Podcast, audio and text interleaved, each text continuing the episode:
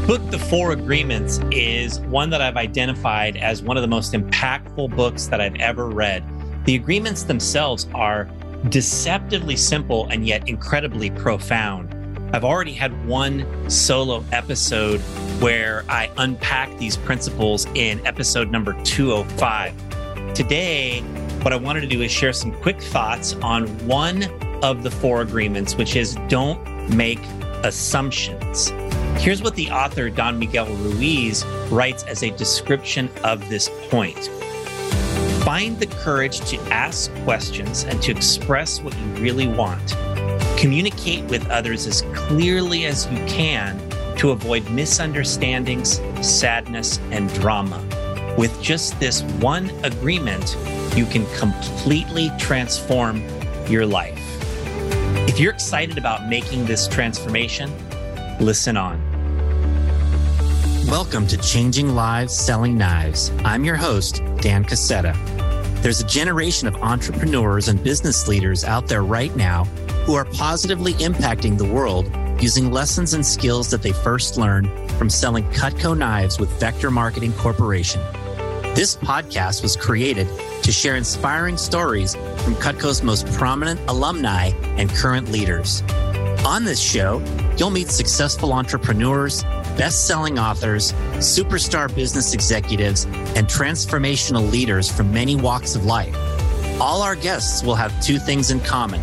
One, they're all changing lives today through their work and their influence. And two, they all started out selling Cutco knives when they were younger.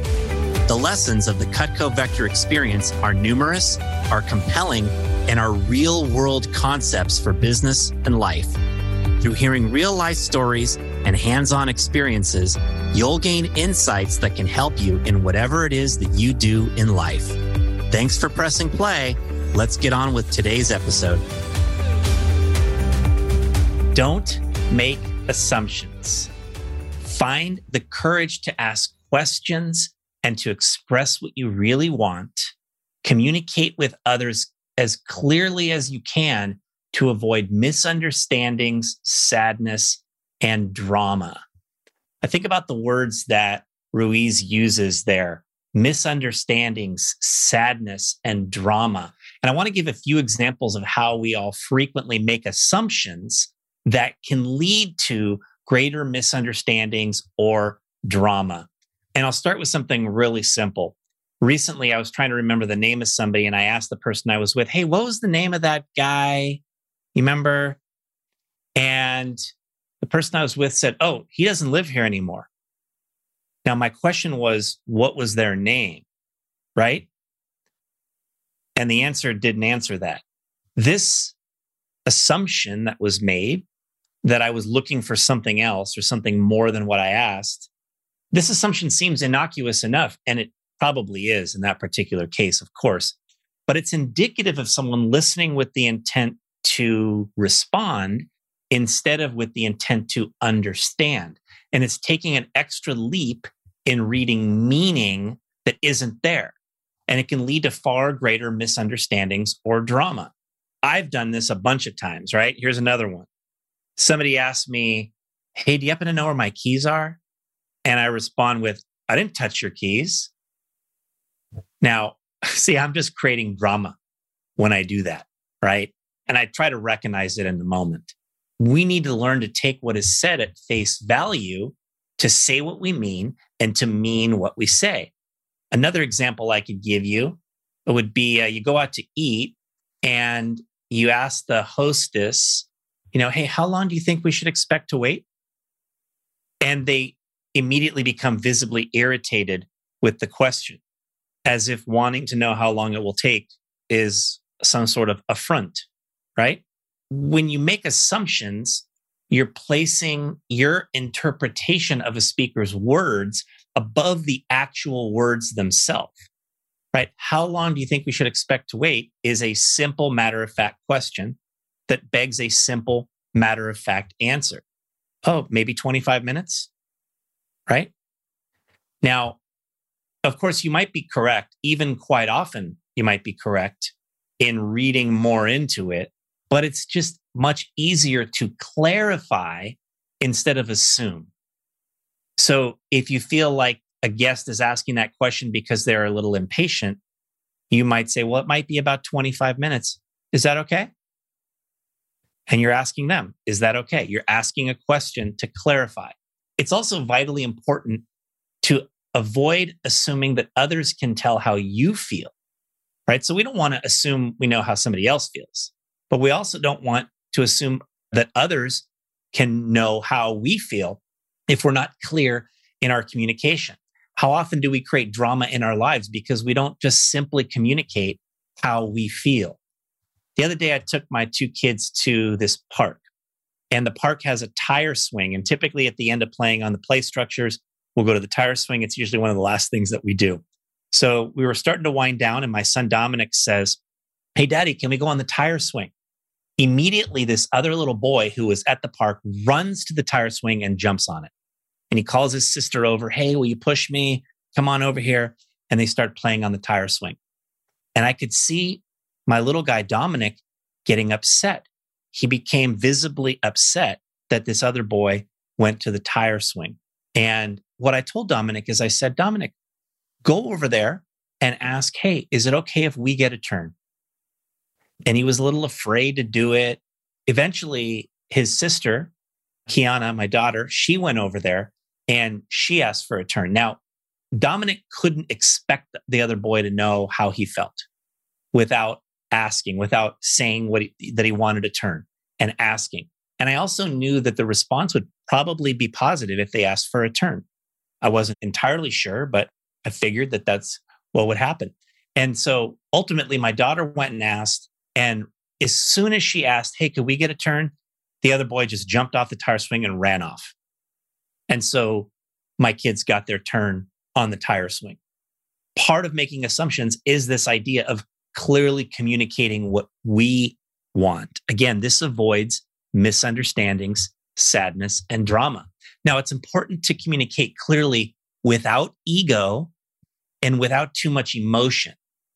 Because imagine if my daughter had gone over there and said, Could we please have a turn with that tone, right? Maybe even leaving out the word please, right? Hey, can we have a turn? If you communicate with emotion, when emotion comes into play, then any attempt to communicate is often viewed negatively. It's viewed as a form of judgment or a form of rejection, or even worse, it's viewed as an attack.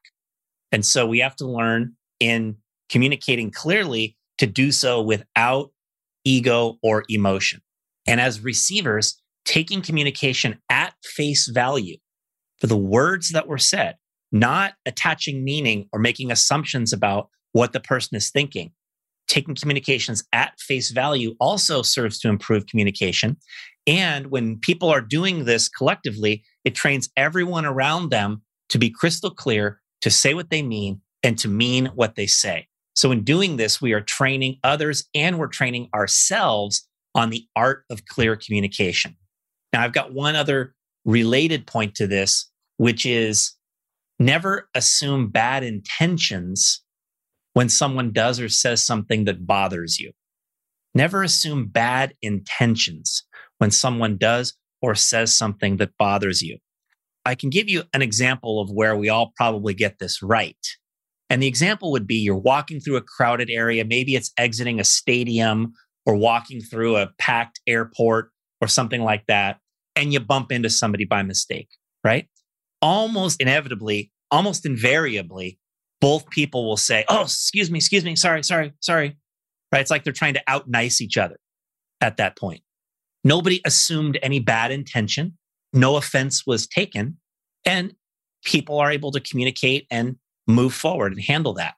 I think about carrying that over to an example of if somebody like on a two lane road changes lanes right in front of you and kind of cuts you off. Right? This happens a lot. We've all done it where we just didn't see the other car right? You're like, oh, sorry, right?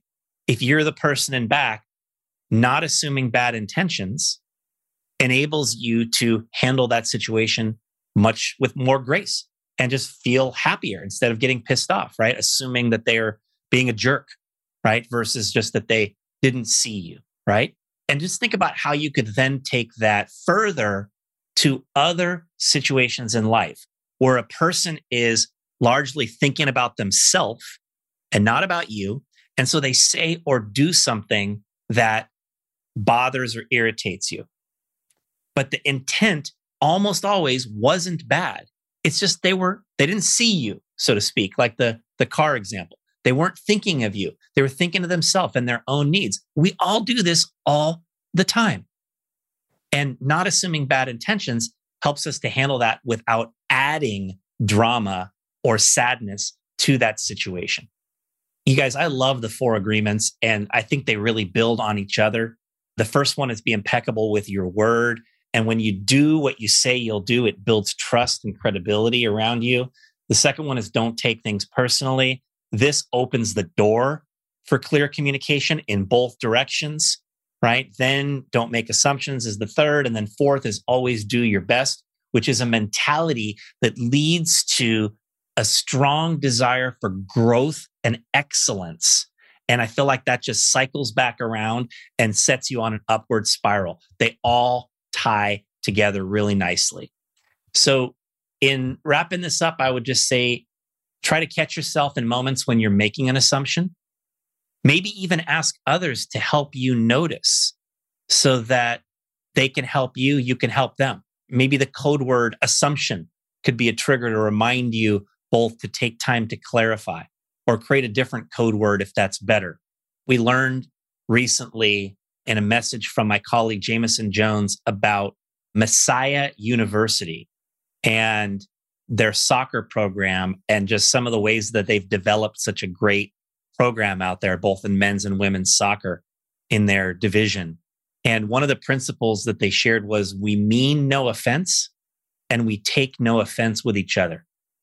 So, in communicating clearly with each other, they mean no offense and no offense is taken. And that enables a two way street of feedback to enable people to improve much more quickly. What a great way to operate and just with a growth mindset and an openness to feedback and to collaborative learning.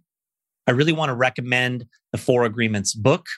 I spoke about it with a little bit more detail than this in episode number 205. I would encourage you to check that one out. And as always, if you enjoyed this episode today, I'd love to hear from you about it. So tell me what you thought about some of these quick ideas today. And if you've ever gotten any value from any episode of this podcast, please take a moment right now to give us a review on Apple Podcasts.